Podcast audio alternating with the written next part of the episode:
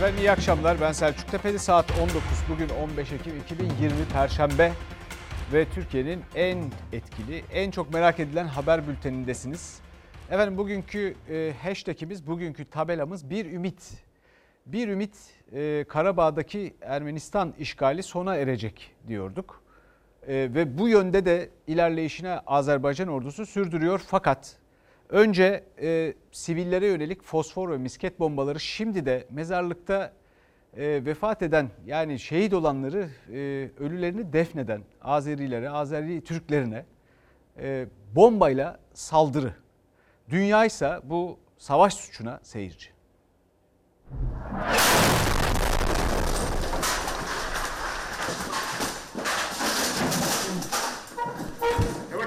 Ermenistan yine sivillere hedef aldı. Bu kez mezarlıkta cenazelerini defneden insanların üzerine bomba yağdırdı. İlk belirlemelere göre 3 kişi hayatını kaybetti. Çık çık. Çık taş çık. Ne oldu? Kimdi? Kimse yaralandı. Azerbaycan'da bakıyorsunuz Ermenilerin zulmü var. Bunlar bizim kardeşlerimiz. Seyir mi edelim?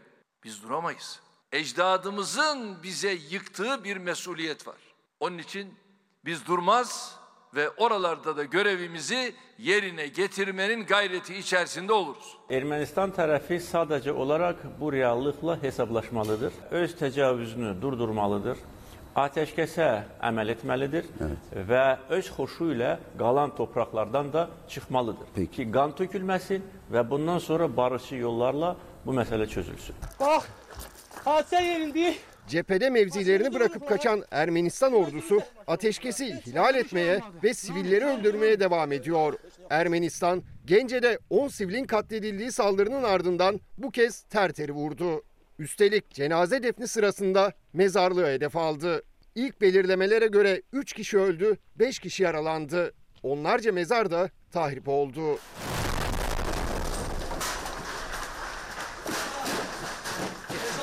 Zaten ateşkese rağmen günlerdir devam ediyordu saldırılar. Yerleşim noktalarına düşen bombalar Azerbaycan televizyonu Az TV'nin kamerasına böyle yansıdı. Ne oldu? Kimdi? Kimse yaralandı. Başımızda vurdular. Bu değirmeni barbarlığı. Hayatımız bahasına bak. Bak bu yaralanıptı. Yaralı götüreyim maşını. Tez otur. Tez. Gel gel. Tez gel. Terter halkı korku içinde. Saldırılar başladığından bu yana bir okula sığınmış durumdalar. Aileler günlerdir sınıflarda yaşıyor, hayatta kalmaya çalışıyorlar. Terter saldırısından sonra Dışişleri Bakanı Mevlüt Çavuşoğlu Rus mevkidaşı Lavrov'la telefonda görüştü. İki bakan Ermenistan'ın ateşkese rağmen sürdürdüğü saldırıları konuştu. 27 Eylül'den bu yana Ermenistan saldırılarında ölen sivillerin sayısı 46 oldu. Saldırılara misliyle karşılık veren Azerbaycan, işgalden kurtarılan şehirlerin görüntüsünü paylaştı. Bu arada Ankara'da Azerbaycan'a destek konusunda da bir tartışma başladı. Ee, Türkiye'de muhalefet ve iktidar Azerbaycan'ın yanında yer alarak bize de bir ümit vermişlerdi. Belki Türkiye'ye de yansır diye düşünmüştük. Fakat Cumhurbaşkanı bugün e, ana muhalefetten ciddi bir ses çıktı mı diye sordu. Muhalefet de cevap verdi. E bize destek için birlikte olduğumuz için teşekkür ettin ya. Azerbaycan'daki kardeşlerimiz topraklarını işgalden kurtarmanın mücadelesini verirken ana muhalefetten ciddi bir ses çıktığını duydunuz mu? Bu kadar yalan ne zaman doğru konuşacaklar? Recep Tayyip Erdoğan'ın resmi hesabından meclisteki siyasi partilerimiz atmış oldukları bu imzalarla feraset gösterdiler, çok doğru bir iş yaptılar diye tweet'i ortada. Kendi kendini yalanlayan tweet'i orada. Cumhurbaşkanı Erdoğan ana muhalefeti hedef aldı. Ermenistan'ın Karabağ işgaline ses yükseltmediler. Zamanında Azerbaycan'a destek açıklaması yapmadılar diyerek CHP ilk andan itibaren Azerbaycan'ın yanındayız derken meclisin Ermenistan'a karşı ortak bildirisini hatırlattı. Erdoğan'ın bildiriye teşekkürünü. Cumhuriyet Halk Partisi burada Türkiye Büyük Millet Meclisi'ndeki ortak bildiriye imza attı. Aşağıda imzası olan partiler diye övgüler düzdüğünü biliyorum. Türkiye'nin her zaman Azerbaycan'ın yanında olduğunu güçlü bir şekilde teyit eden bu ortak bildiride imzası olan siyasi partilerimize şahsım ve milletimiz adına teşekkür ediyor. Gazi Meclisimizi bu asil ve güçlü duruşundan dolayı gönülden tebrik ediyorum. İmzamız ortada, açıklamalarımız ortada. İlk günden doğru tepkileri göstermemişiz. Daha ne göstereceğiz? Ermeni yönetimlerinin yanında yer alırsanız kusura bakmayın. Bu millet size hoş geldin demez. Ne zaman doğru konuşacaklar? İlla yalan bitince mi doğru konuşacaklar? Vallahi bıktık billahi bıktık. Görüşme talebinde bulunduklarında da Azerbaycan olumsuz cevap veriyor. Cumhurbaşkanı CHP'nin ziyaret talebinin Bakü yönetiminden döndüğünü iddia etmişti. Ana muhalefet o iddiayı da yalanladı. Ziyaret gerçekleşecek dedi. Meclisimiz tarafından bir heyet oluşturuldu. Azerbaycan'a Cumhuriyet Halk Partisi de gidiyor. Ayrıca Cumhuriyet Halk Partisi'nin kendi ziyareti de olacak. Ankara'da tartışma biter mi? Şimdi bu arada bir de çok acayip iktidarla muhalefet arasında bir tartışma başladı. E, bu tartışma bir kabile devleti tartışması. Şimdi nereden çıktı bu? Çıktığı yer şurası. E, Cumhurbaşkanı diyor ki erken seçim olmayacak diye anlatmak isterken diyor ki erken seçim vaktinden önce yapılan, vaktinde yapılmayan seçimler kabile devletlerinde olur diyor. Muhalefet de eski sözleri, eski seçimleri hatırlatıyor. Çıkıyorlar erken seçim. Ne erken seçim ya? Dünyanın hangi gelişmiş ülkesinde belirlenen zamanın dışında bir seçime gidilir? Bunlar kabile devletlerinin yaptığı iştir. Kabile devletinde reis olur, reis oturur. Hadi seçimde bakayım kafanı vurur.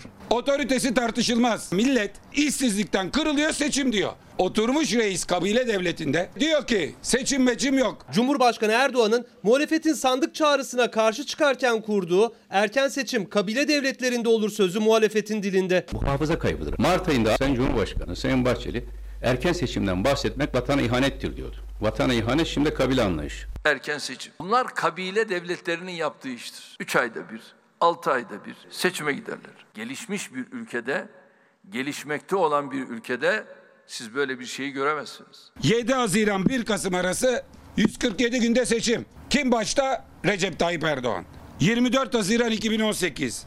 Devlet Bahçeli'nin çağrısı Tayyip Erdoğan'ın onayı 966 günde seçim. Hiç erken seçim olmayan dönem 1960-1980 arası. Senin tezin doğruysa Türkiye 60-80 arası gelişmiş ülkeymiş. Şimdi de gelişmemiş ülke. Bahçeli ve sen senin ifadene baktığımızda kabile devleti yöneticisiniz. Türkiye artık eski Türkiye değil. Yeni Türkiye'de ilan edilen zaman neyse 2023'ün Haziran'ında seçim yapılacaktır. Seçim olursa en azından millete gidilmiş iktidar eğer kazanırsa güven tazelemiş olur. Erken seçim istikrar için önemlidir. Erken seçim tartışmalarında Bahçeli'nin belirleyici olacağı görüşünde muhalefet. Kılıçdaroğlu da çağrıyı MHP liderine yapmıştı ama Bahçeli erken seçime kapıyı 2023'te diyerek kapattı. Cumhurbaşkanı da 2023 diyor. Muhalefet ise ısrarını sürdürüyor. Ülkeyi düzgün yönetmedikleri her gün biz onlara sabah, öğle, akşam erken seçimi hatırlatacağız. Şimdi bakalım kaba bir hesapla 18 yılda 14 kez sandığa gitmişiz Türkiye'de. Yani bu AK Parti iktidarı döneminden bahsediyorum. Son 10 yılda 9 kez sandığa gitmişiz. Bunun içinde genel seçimler, yerel seçimler, halk oylamaları, anayasa oylamaları hepsi var. Bu da şu demek 18 yılda e, biz 14 ayda bir sandığa gitmişiz ortalama olarak. Son 10 yılda ise 13 ayda bir sandığa gitmişiz. Şimdi bu durumda bir defa istikrar burada nerede?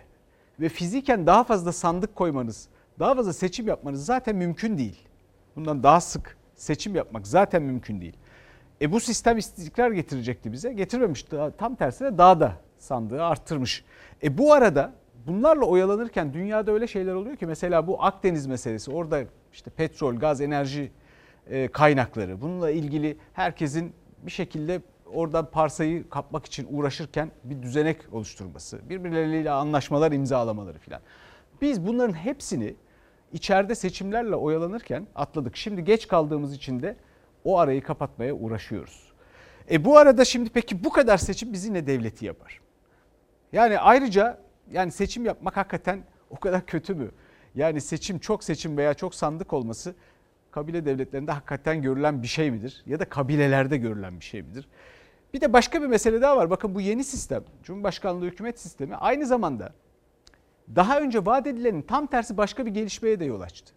Koalisyonları en başından, kafadan mecburi hale getirdi. Şimdi hiç kimse koalisyonsuz hareket bile edemiyor. Oysa koalisyonları ortadan kaldıracağını düşünüyorduk. Peki Asıl kabile devleti yapacak şey ne bizi? Kurumların yıpranması.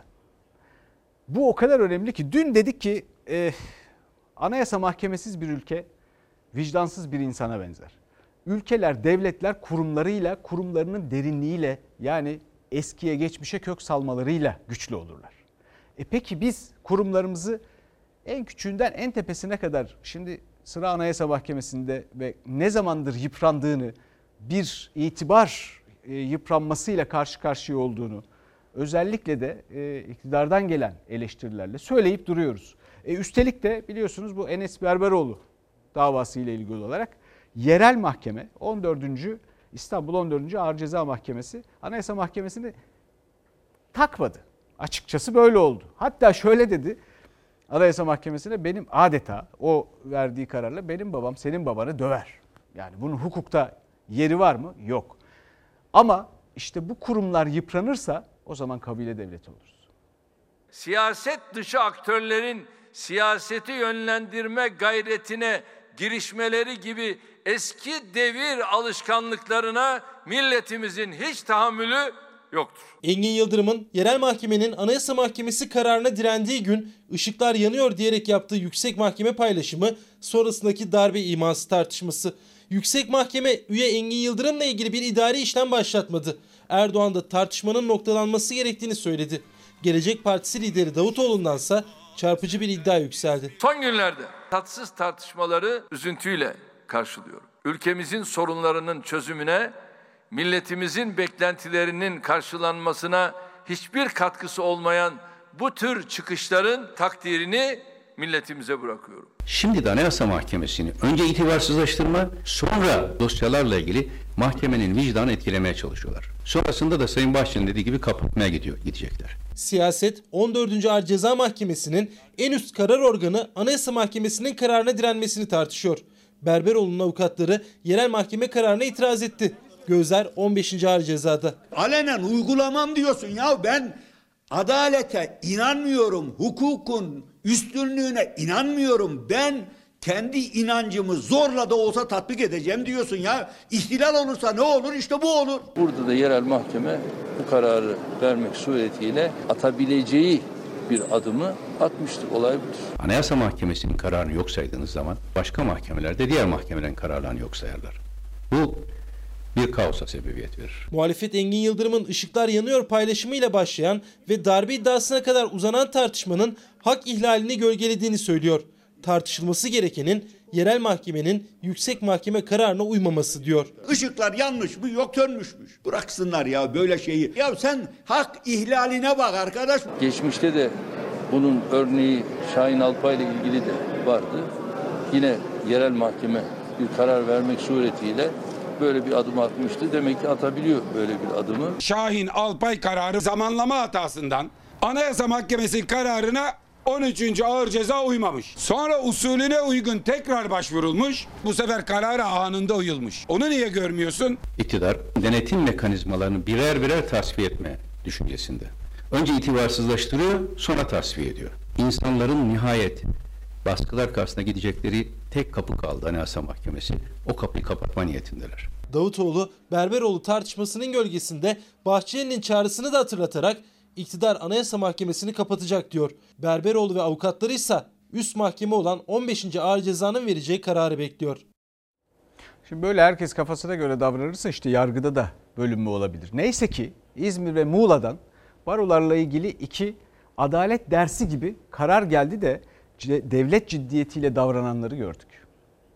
Muğla İdare Mahkemesi'nin kapı gibi kararı. Diyor ki baro genel kurulunun ertelenmesi hukuka aykırıdır. Çünkü baroların kanunu var. Bu ay içinde seçim yapması lazım. İçişleri Bakanlığı'nın genelgesiyle hıfzı sağ kurullarının kararlarıyla pandemi gerekçesiyle baroların genel kurulları ertelendi. O kararı barolar her ilde yargıya taşıdı. Muğla ve İzmir idare mahkemeleri baroları haklı buldu. Ankara İdare Mahkemesi ise yasak kararını. İl Hıfzı Saha Kurulu kararının iptali istemiyle açtığımız davada Ankara 5. İdare Mahkemesi yürütmeyi durdurma istemimizi reddetmiştir. Baroların genel kurulları kanunla belirleniyor. Yasaya göre 3 Ekim'de genel kurul takvimi başlayacaktı. Aralık ayında da Türkiye Barolar Birliği seçimi vardı. Ancak İçişleri Bakanlığı genelgesi ve İl Hıfzı Saha Kurulları kararıyla baroların seçimi ertelendi. Gerekçesi de pandemi. Kimse pandemiyi mandemiyi bahane etmesin. Eğer öyleyse ilçe kongrelerinizi, il kongrelerinizi de yapmayın. Yüksek Seçim Kurulu siyasi partilerin kongrelerini yapabileceğini söyledi. Yani baroların genel kurullarını yapamadığı süreçte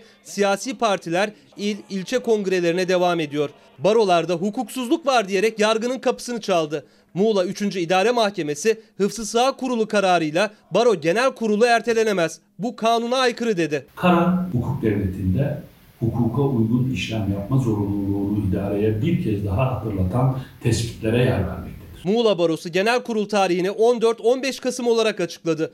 Muğla'nın ardından İzmir 1. İdare Mahkemesi'nden de benzer karar çıktı. Baro seçiminin yasayla belirlendiğine hükmetti mahkeme. Hıfzı Sağ Kurulu kararıyla ertelenemez dedi. Yani neymiş? Pandemi işine gelince pandemi, işine gelmeyince tehlikesiz değilmiş. Bu bir çifte standartmış. Mahkemeler de bu konuda gerekli kararı vermişler. Ancak Ankara Barosu'nun başvurusu idare mahkemesinden döndü. Ankara 5. İdare Mahkemesi İzmir ve Muğla'daki mahkemelerin aksine başvuruyu reddetti. Hıfzı Sağ Kurulu kararıyla baro seçiminin ertelenmesini hukuka uygun buldu. 24 saat içinde 3 şehirdeki 3 mahkemeden 2 farklı karar çıktı. Efendim şimdi izleyicilerimizden gelen bir iki mesaj paylaşmak istiyorum. Bir tanesi bir ümit Selçuk Tepeli demiş bir izleyicimiz, kıymetli izleyicimiz. Tabii bunu rejideki arkadaşların duymasını çok isterim. Çünkü Anayasa Mahkemesi meselesi her açıldığında 10 dakika konuşacağım diye çok endişe ediyorlar. O kadar önemli bir konu ki o yüzden gerçekten kendimi samimiyetle alamıyorum. Bir başka konu ise Biliyorsunuz vaka hasta sayısı kafalar karışmıştı fakat dışarıda virüs hala kol geziyor. Salgın bütün dünyada artıyor. Bir izleyicimiz demiş ki e, TÜİK versin hasta vaka sayılarını onlar açıklasın. Çünkü belki öyle olursa sayılar enflasyon gibi düşer. Şimdi salgın demişken İstanbul'da bir e, Covid-19 patlaması yaşanıyor. Buna ikinci dalga diyebilir miyiz bilmiyorum ama etrafınızda artık vakaları yavaş yavaş görmeye başladığınızı zannediyorum. Son duruma baktığımızda illerde İstanbul'da son bir ay içindeki artış ortalama %50 oranında. Beklendiği gibi de oldu. İki ay boyunca Ankara'da yaşanan alarm durumu tekrar İstanbul'a kaydı. Koronavirüs salgınının Türkiye'deki merkezi yeniden İstanbul. Biliyorsunuz İstanbul'da genel olarak bir geriye dönüşlerle birlikte bir artış beklentisi içindeydik. Uzmanlar uyarmıştı. Tatil dönüşü İstanbul'da vakalar artabilir diye korkulan oldu. İstanbul ve Ankara'da roller değişti. Geçtiğimiz aylarda artan vaka sayısı Ankara'da düşüşe geçti. İstanbul'sa yeniden salgının merkezi oldu. Maalesef ki bir vaka artışı İstanbul'da mevcut. Çember daralıyor. Gittikçe de vaka sayıları da artıyor. Salgınla mücadelede dünyaya örnek olan merkezlerden Cerrahpaşa'nın başhekimi Doktor Zekai Kutlubay da bizzat yaşayıp yeni atlattığı koronavirüse karşı uyardı. Virüs algısının düştüğü bu günlerde özellikle İstanbul'dakilerin çok dikkatli olması gerekiyor. Ben şimdiye kadar bir sürü ağır grip de atlattım. Farklı hastalıklarım da oldu. Açıkçası beni bu kadar zorlayan bir hastalık görmedim. Benim gördüğüm şu ana kadar hiçbir hastalığa maalesef ki benzemiyor. Her yeriniz ağrıyor. Kaslarınız, kemikleriniz ağrıyor. E, halsizlik bir yanda, e, iştahsızlık bir yanda. Aslında en önemli belirtilerden birinin ateş olduğu söyleniyordu salgının ilk dönemlerinde ama başhekim Kutlubay'ın ateşi çıkmadı. O yüzden diğer belirtilere karşı da duyarlı olmak şart. Yüzlerce iğne batırır gibi her tarafınız mesela şey yapıyor işte sancılanıyor. Sonra bel ağrılarım başladı. Sandalyede oturamıyorsun. Şu anda mesela tat ve koku kaybı yüzde yetmiş seksen geri yerine geldi ama yüzde yüz değil. Hala bir kayıp var. Burada Türkiye olarak pandemideki mücadelemizi vaka hasta kavramlarına indirgeyerek gölgelemeyelim. Semptomu yani bulgusu olan kişilere test yapan ülkeler arasındayız. Hala vaka hasta ayrımı tartışılırken bilim kurulu toplantısından sonra konuşan Sağlık Bakanı Fahrettin Koca belirti gösterenlerin dışında kesitsel taramalar yapıldığını açıkladı. Havalimanlarındaki, cezaevlerindeki, organize sanayi bölgelerindeki taramaların sonucunun da artık açıklanacağını duyurdu. Daha önce bu kesitsel taramalar olmadığı için burada daha şeffaf olmak anlamında vatandaşa karşı hasta tanımını kullandık. Ve bu kesitsel taramaları da yer yer bildiriyor olmuş olacağız. Verilerle ilgili kuşkunuz varsa bile yapacağınız şey maske takmak. Çünkü maske takmak %80 hem de iki taraf birden takıyorsa %96'ya kadar koruyucu. Bu artık biliniyor. Aşı bulunsa ve gelse bile onun koruma oranının %60'larda olacağı tahmin ediliyor. Düşünün maskenin ne kadar önemli olduğunu. Bu arada bir ümit. Fransa'dan yeni bir rapor geldi. Biliyorsunuz onlar okullarını açtılar. Avrupa'da hemen hemen, hemen, herkes açtı. Bütün pek çok ülke açtı e, okullarını. Bu arada da oralarda da vaka sayılarında çok ciddi artışlar var. Fakat okullarda aynı şey görülmüyormuş. Bana bunu soran çok oluyor. E, şimdi bunun cevabını bu taze araştırmayla verebilirim. 4 haftalık tecrübeye ve araştırmaya bakılarak e, Fransa Pediatri Derneği diyor ki çocuklarda 10 binde 4'te sabit çocukların enfekte olması bulaştırma ailelerine bulaştıran ilk vaka olarak hiçbir çocuk tespit edilmedi hala ve çocukların karantinaya alınması okulların açılmasından ve dışarıda e, bir e, ikinci dalga yaşanmasına rağmen 5 kat azalmış Fransa'da. Şimdi bu yeni bir araştırma. Bununla ilgili başka araştırmalar da vardır. Bunun konuşulması lazım. Belki de çocuklar okulda eğer tabii benzer önlemler alınmışsa daha güvende olabilirler. Efendim şimdi grip aşısı da bir de bir yandan hepimiz onu bekliyoruz. Neden? Çünkü bu mevsimsel griple e, aynı zamanda bu Covid-19 belası karışmasın birbirine diye. Ama şimdi bu aşılar geldi. Haftaya eczanelere dağıtılacak. Bir ümit siz de gideceksiniz. Fakat size aşı yetecek mi? Orası belli değil. Grip aşısı arıyor musunuz? Arıyorum ama yok. Yazdıramadınız mı hiç eczane? Yazdıramadım. Niye? Yokmuş, yeterli derecede gelmiyormuş. Geçen seneye oranla talep ne kadar arttı? Yani %500 gibi diyebiliriz. Çok fazla talep oldu. Geçen yıl 1 milyon 350 bin aşı gelmişti. Bu yıl daha fazla aşımız olacak. 1,5 milyondan da fazla oluyor olacak. Ama biz bu aşıyı daha da arttırma gayreti içindeyiz. Her yıl Eylül ayının ortasından itibaren yaptırılması önerilirdi grip aşısının. Bu yıl koronavirüsle karışmasın, salgın daha ağır geçmesin diye uzmanlar her zamankinden fazla öneriyor ama herkese yetecek kadar grip aşısı olmayacak. Eczanelerde listeler uzarken aşının dağıtımı haftaya kaldı. Risk grubundakilere öncelik verilecek. Grip aşısı Türkiye'ye geldi. Bu riskli grubu tespit ediyoruz. Zannediyorum önümüzdeki günler uygulamasına da geçilmiş olacak. Bu dönemde herkesin neredeyse grip aşısı yaptırması gerektiğiyle ilgili yanlış bir kanaat var. Ekim'in ortası geldi ama eczanelere hala grip aşısı gelmedi. Gün ve gün uzayan bu listelere eczaneler artık isim yazamıyor. Çünkü İstanbul Bakırköy'deki bu eczanede bile sadece grip aşısı için 300'den fazla kişi sıra bekliyor. Listeler uzun. Sağlık Bakanı Fahrettin Koca risk grubu tespiti yapıyoruz dedi. Fazla detay vermedi. Türk Eczacıları Birliği'ne göre ise Türkiye'nin elinde çok daha fazla grip aşısı olabilirdi. Eylül ayının başlarıydı henüz. E, o zaman yaklaşık bir buçuk milyonda geçen farklı firmalarla bağlantı kurarak böyle bir olanağı sağlayabileceğimizi Sağlık Bakanlığımıza bildirdik. Yazılı bildirdik ancak bir cevap gelmediği için biz bu aşıları getirttiremedik. Eğer TEB'in yurt dışında ruhsatlı bulduğu bir aşı varsa bunu getirebilir. Sağlık Bakanlığı'ndan bize bir dönüş oldu ama sözlü dönüş oldu. Devlet Malzeme Ofisi'ni bize işaret ettiler. Biz de bu firmaları ve bağlantılarımızı Devlet Malzeme Ofisi'ne gönderdik. Onlar da bu firmalarla görüştüklerini, buradan bir 800 bin kadar aşıyı tedarik ettiklerini, görüşmelere devam ettiklerini ifade ettiler. Yani hem daha az hem de geç tedarik edildi TB göre grip aşısı. Zatürre aşısıyla orantıladıklarında grip aşısında sıkıntı yaşanabileceğini öngörüyor TEP Başkanı Erdoğan Çolak. Zatürre aşılarına bakıyoruz. Geçen sene 30 bin kutu vermişiz. Bu yıl 110 bin kutuyu geçmiş bizim verdiğimiz zatürre aşısı. Bu ülkenin değerli insanları. Efendim şimdi hazine iki katı borçlanmak istiyor.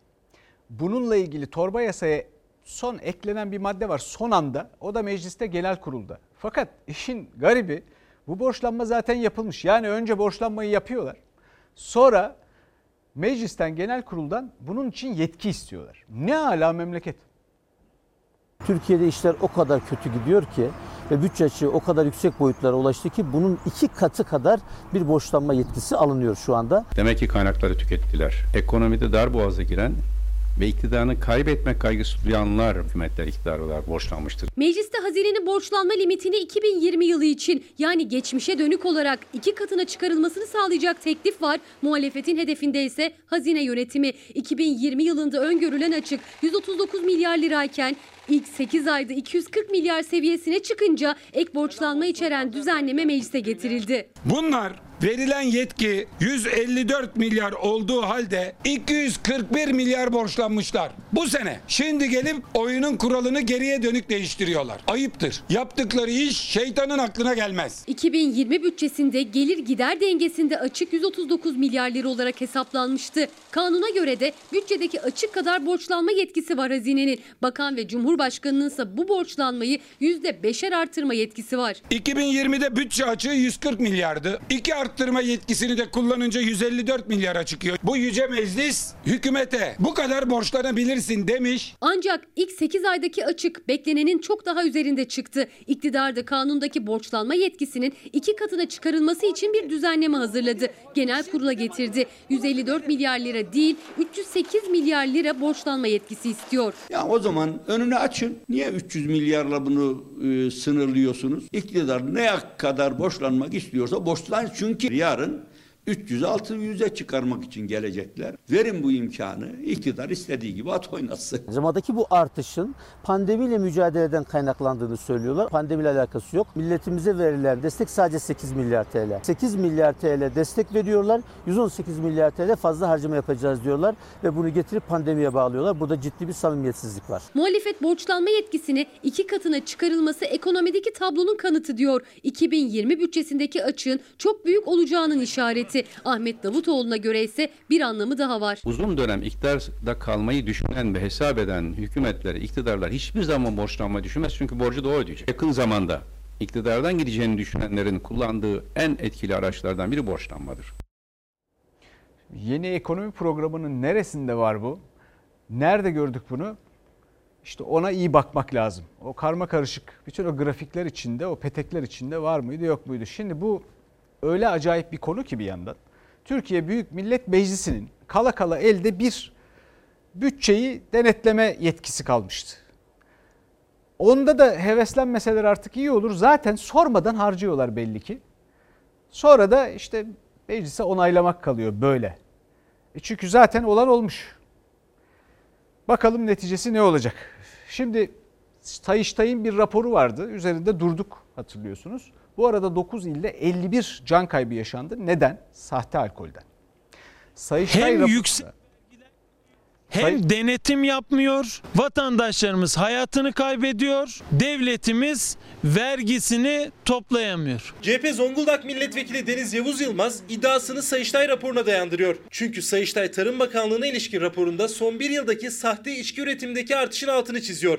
Ve devletin içki satışından elde ettiği ÖTV'deki kaybın Öyle bir noktaya gelmiş ki 5 yudum içkinin 4 yudumu vergiye 1 yudumu ürüne gidiyor. Bağımlılıkla mücadele edilsin falan ama burada yapılan iş biz devlete alkolik vatandaşı da vergi bağımlısı yapmış durumdayız. Son bir haftada 9 ilde 51 kişi sahte içkiden hayatını kaybetti. Tüm Türkiye'de polis onlarca kaçak içki imalathanesini bastı. Tonlarca sahte içki etil metil alkol ele geçirildi. Ancak ele geçirilemeyen milyonlarca litre alkol olduğunu Sayıştay söyledi. Sadece 2019 yılında evsel ve tıbbi kullanım amaçlı alkol tüketimi 1,5 milyon litre olması gerekirken 10 milyon litre oldu diyerek. 2019 yılı arz fazlasının yaklaşık 8 milyon litre seviyesinde gerçekleştiği piyasaya aktarılan alkollü içki miktarının 20 milyon litre seviyesinde olduğu Sayıştay raporlarıyla tespit edilmiş. Sayıştay arz fazlası dediği aslında yasa dışı üretimde kullanılan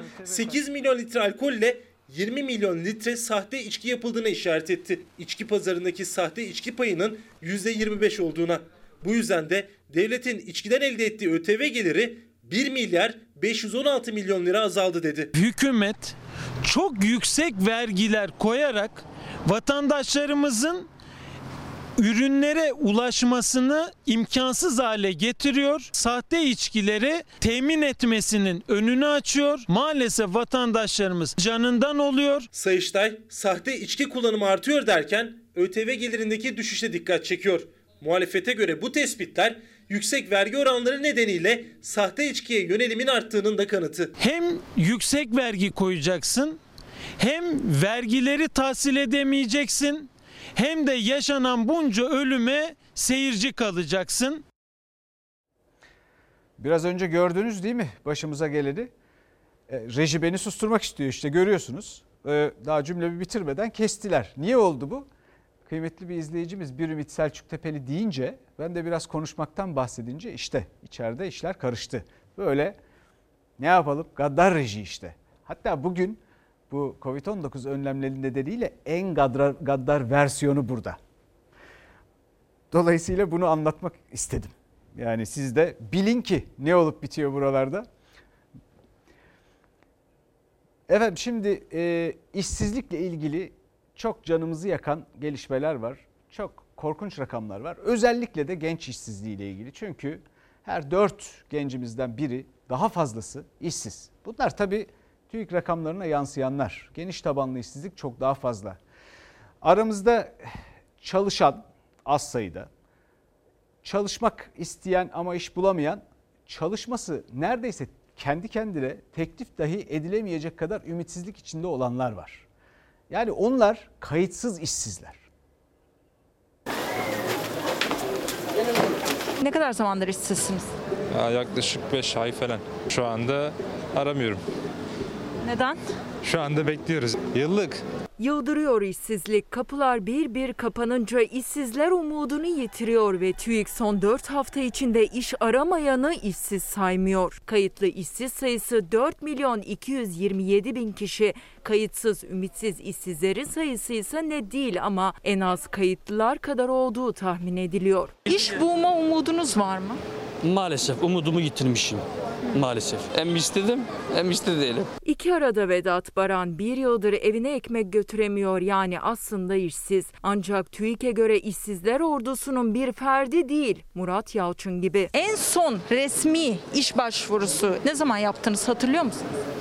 En son sanırım 8-9 ay önceydi. İşsiz kaldıktan sonra çalmadıkları kapı bırakmadılar ama tüm kapılar yüzlerine kapandı, yıldılar, vazgeçtiler. Onlar umutsuz işsizler ama işsizler listesine girmeyi de başaramadılar. Nasıl yani? Bayağı işsiz sayılmıyorsun. İşkura başvurdum ama hiçbir faydasını görmedim. En son ne zaman başvurdun? En son e, iki ay önce de başvurdum. Her dört haftadan bir gidip e, başvuru yapmamız mı lazım?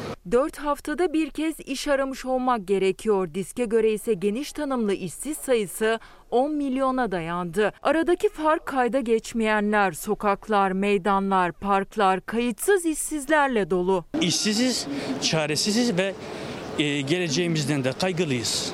Geçinemiyoruz.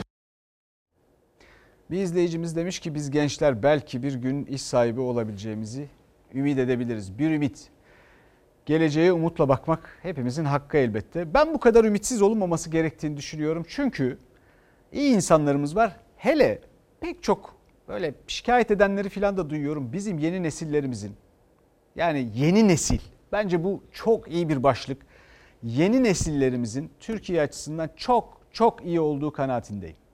Bunu da ileriki yıllarda göreceğiz. Çünkü çok belli etmiyor gibi görünüyorlar ama bence çok sağlam karakterliler. Elektrik faturaları ile ilgili şimdi çok canımızı sıkacak, kızacak, belki de beni de ve sizi de sinirlendirecek bir durum var. Biliyorsunuz bu elektrik dağıtım şirketleri faturaları almak için elektrikleri kesiyorlar. İnsanlar hastası mı var, parası mı yok mu, var mı, işi mi var yok bunlara bakmıyorlar biliyorsunuz, kesiyorlar. Orada enerji fonu bedeli diye bir şey var ve bu enerji fonu bedelini kendileri alıyorlar. Kendi kasalarında tutuyorlar, hesaplarında tutuyorlar. Devlete meğer aktarmıyorlar. Doğalgaz var, elektrik var, su var, hepsinin borcu var. Toplam e, yani 250-300 var ödeyemiyoruz. Emekliyim ama çalışıyorum. Çalıştığım iş yerinde 8 aydır ücretsiz izine çıkardı.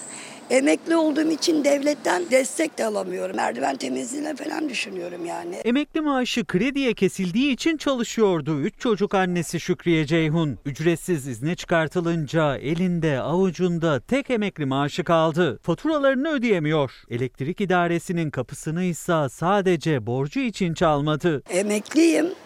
Ee, 1900 kredi borcum var her ay direkt ben kesiliyor 200 lira kredi alıyor şey alıyorum aylık alıyorum ev sahibi evi boşalt dedi kirayı da zorluk çekiyorum tabii 58 yaşındaki emekli Şükriye Ceyhun elektrik dağıtım şirketine nakil işlemleri için geldi aslında. Çünkü 2 aylık kirasını ödeyemediği için ev sahibi tarafından evden çıkarıldı.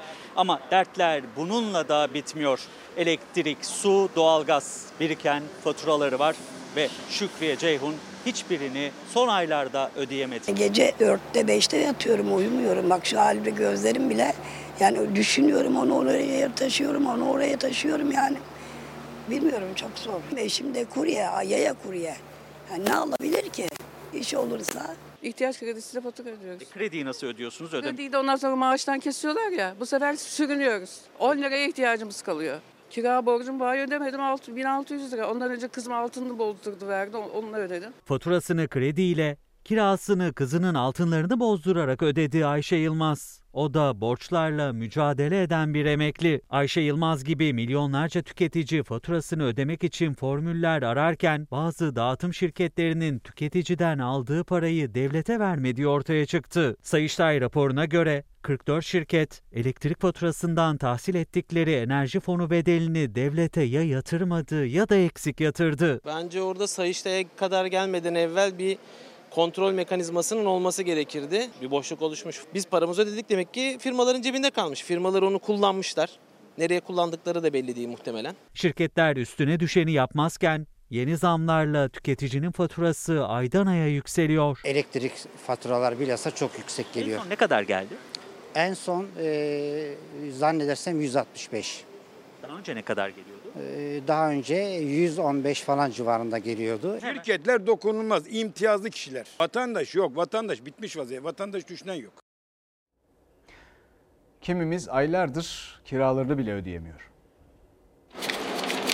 Kiracıların durumu çok zor. Biz de iki tarafı üzmeden ara bulucu olmaya çalışıyoruz. Maddi olarak çok kötü. Çünkü herkesin borcu harcı var. Kimse çalışmıyor. işsizlik çok. Düşün ekmek alıyor 50 kuruşu çıkmıyor yani bu derece. Benim evim kira şu anda. Kiranızı rahat ödeyebiliyor musunuz? Hayır. Adam da onda bir yere kadar yani mesela bir ay idare ettin, iki ay idare ettin. Nereye kadar? Kira 1200. 6-7 ay oldu vermedik daha. Çalışan emekli esnaf zaten dar olan gelir iyice düştü. Koronavirüs salgını başladığından bu yana en çok zorlayan gider kalemi ise kira. Pazarcı Güler Ölmez de 7 aydır kirasını ödeyemiyor.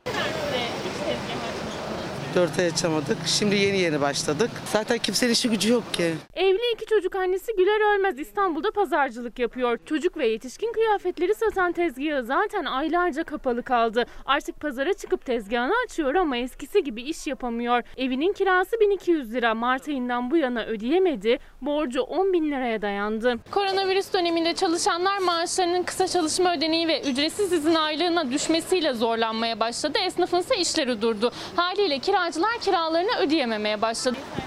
Çık diyor. Ocakta mahkemem var. Bazı ev sahipleri kiracılarını bir süre idare etse de birçoğu kiracısına çık diyor. Yeni ev arayan kiracılarsa işte bu yüksek fiyatlarla karşılaşıyor. İstanbul Zeytinburnu'nda bulabildiğimiz en uygun daire bu emlakçıda 1600 lira. Vallahi evler çok pahalı ödeyemem. Şu 2-3 ay bizi idare etsin. Birçok kiracıdan talep geldi. Bazıları sadece o kirayla geçindiği için maalesef olumlu yaklaşamadı. Ev sahibi diyor mu zor bir dönemden geçiyorsunuz şu kadar an kira. Hayır, hayır, hayır. Kirasını olduğu gibi alıyor. Söyledik. Yani o da zor durumda. O da kendince haklı. Çünkü o, o da diyor ki benim gelirim yok. Ben de bu parayla geçiniyorum. Emine uyardı emekli. Eşi çalışıyordu ama o salgın sonrası iş yapamaz oldu. Kirayı ödeseler geçinemiyorlar. Mutfak alışverişi yapsalar kirayı ödeyemiyorlar. İki buçuk ben zaten kiraya veriyorum. Eşim e, serbest meslek işte iş oldu mu yapıyor olmadı mı yapmıyor. Emekli olduğum için komple kendim kiraya veriyorum yani. İşte zor durumdayız. Eşim 3-5 kuruş getirdi getirdi getirmedik. Üç çocuk babası Mehmet Ferit Aydın'ın yükü ise iki kat çünkü esnaf dükkanı da kira. İşleri durmasın diye kardeşleri dükkanın borcunu kapattı ama evin 8 aylık kira borcu birikti. Bu sabah e, geliyoruz kara kara düşünüyoruz. Biz hayatta böyle bir kriz yaşamadık. SMA hastası çocuklarımızın bir ümidi var. Bir teknoloji, bir tedavi teknolojisi ama onun önünde de bürokrasi engeli var. Yaşamak istiyorlar, onay bekliyorlar. Sağlık Bakan Yardımcımız bize e, söylediği bilimsel veriler geldiği andan itibaren gerekli çalışmaların yapılacağını ve bu ilacın da SGK kapsamına alınması için ellerinden geleni yapacaklarını söylediler. SMA hastalarının aileleri bir kez daha seslerini duyurabilmek için eylem yaptı Ankara'da. İçeri davet edildiler, Sağlık Bakanı yardımcısıyla görüşüp söz aldılar. Firmayla görüşmeler başladı, ailelerse daha geç olmadan ilaca kavuşmayı bekliyor. Çünkü tedavi özellikle 2 yaşın altındaki çocuklarda etkili. Annesi onu çok çok sever. Çok büyük mücadeleler veriyoruz. Bunun sonucunda da ben oğlumu kaybetmek istemiyorum. Yaşaması için gen tedavisine bizim ihtiyacımız var. Aslında SMA hastaları mücadele verip ilaçlardan birinin SGK kapsamına alınmasını sağlamıştı. Ancak bir yandan o ilacın yeni dozlarının alınmasında sıkıntı yaşanırken diğer yandan da küçük hastalar için çok daha büyük bir umut ışığı var. Amerika ve Avrupa'da uygulanan gen tedavisi kasların günden güne erimesine engel oluyor. Yani Poyraz Ali ve diğer çocuklar için hayati önemi var. İnsanlar bize destek oluyorlar ama yetemiyoruz, yetişemiyoruz çünkü Mevla çok yüksek. Ama umudumuz var. Tedavinin maliyeti 2,5 milyon dolar. Ailelerin kampanyalarla bu parayı toplayabilmeleri imkansız. Oysa Sağlık Bakanlığı'nın hali hazırda ödeme kapsamına aldığı ilaçtan daha ucuza geliyor. Çünkü o ilaç ömür boyu kullanılıyor, gen tedavisi ise kesin çözüm sağlıyor. Eğer şu anda SGK'nın ödediği ilacı bu çocuklar kullanmaya devam ederse zaten 5 yıl içerisinde yurt dışında ilaç tedavisi gördüklerini varsaysak bile 2,5 milyon dolar üzerinden zaten bunlar kafa kafaya denk geliyorlar. Aileler bunları anlattı. Sağlık Bakanlığı'nın önündeki eylemlerinden umutla döndüler evlerine. Bakanlık firmayla görüşüldüğünü, eğer tedavinin işe yaradığına dair kanıt sunulursa ilacın SGK kapsamına alınabileceğini söyledi ailelere. Diğer ilaçlar gibi ödeme kapsamına, kapsamı alanına alınacağına sözünü verdi. Nazlı Yere Basmaz'la benim hikayemde yine Elazığ'dan bir ümit haberi. 5 yıl sonra kendinizi nerede görüyorsunuz Ozan Bey? 5 yıl sonra kendimi burada, burada çalışırken görmek gör, görüyorum. Badem ağaçları arasında. Aynen. Ozan Yazıcı ODTÜ'lü bir inşaat mühendisi ama gelecek hayalleri arasında beton duvarlar değil toprak var artık. Hayallerini değiştirmesinin sebebi ülke tarımının gelişmesi değil babası. Alaaddin Yazıcı ve yol arkadaşı Faruk Doğan çoraklaşmaya terk edilen topraklarda iş olmadığı için göç ettiler. Ama akılları memleketlerindeydi hep. Elazığ ağının artık unuttuğu bademi yeniden canlandırdılar. Doğup büyüdüğümüz memlekette bademin de bu toprakların çok eski bir ağacı olduğunu düşünerek 500 dönümlük bir badem bahçesi yaptık. Şimdi mütevazi davranmayacağım. Alaaddin Bey'le ben bademi buraya getiren biziz. Alaaddin Yazıcı da inşaatçı, Faruk Doğan Yeminli Mali Müşavir. Bir yola çıktılar ama zor oldu. Orman Bakanlığı'ndan badem ağacı dikmek için kredi istediler ama defalarca başvurduktan sonra toprağın uygun olduğuna ikna edip alabildiler. İlk ürünü 5 yılda veren ağaçları 2010'da diktiler ve sabretmeye başladılar. Sabrın meyvesini de aldılar. Kendi yatırımımızdan ziyade e, hedefimiz şuydu. Ağına bir şey kazandırmak. Yani bir bademli kazandırmak değil, alışkanlık kazandırmak. 10. yılda ağaç başı 8-10 kilo badem alırlar. 20 ton badem bugün piyasada 300, 300 bin lira. Net para mı? Hayır. Masraflar çıktığı zaman kendilerini geçindirecek 150 bin lira. Yani 2000 ağaçtan 4 kişilik bir aile baş edebilir. Elazığ ağında son 10 yılda toprağın rengi değişti. Sarıdan yeşile döndü badem ağaçları ile birlikte.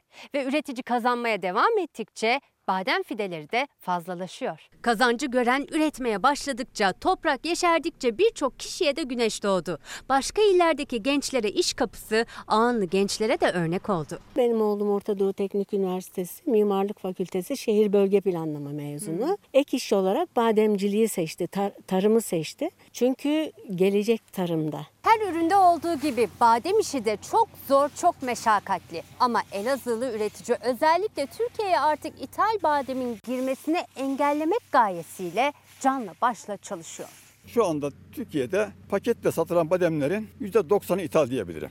Türk tarımındaki ithal gerçeğine, genel gidişatın karamsar havasına kapılmadan kendi çabalarıyla yepyeni bir dünya yaratan iki yol arkadaşı ağının okumuş gençlerini de köye döndürmeye başladı. Şimdiki hedefleri ise ilçelerine tesis kurarak bademden katma değerli ürünler elde etmek. Bugünkü nesil bilmese bile torunun torunu torunları bilir ve ağın gerçekten bir metre boş yer kalmamacasına badem dikilecek. İnşallah başardık, başaracağız.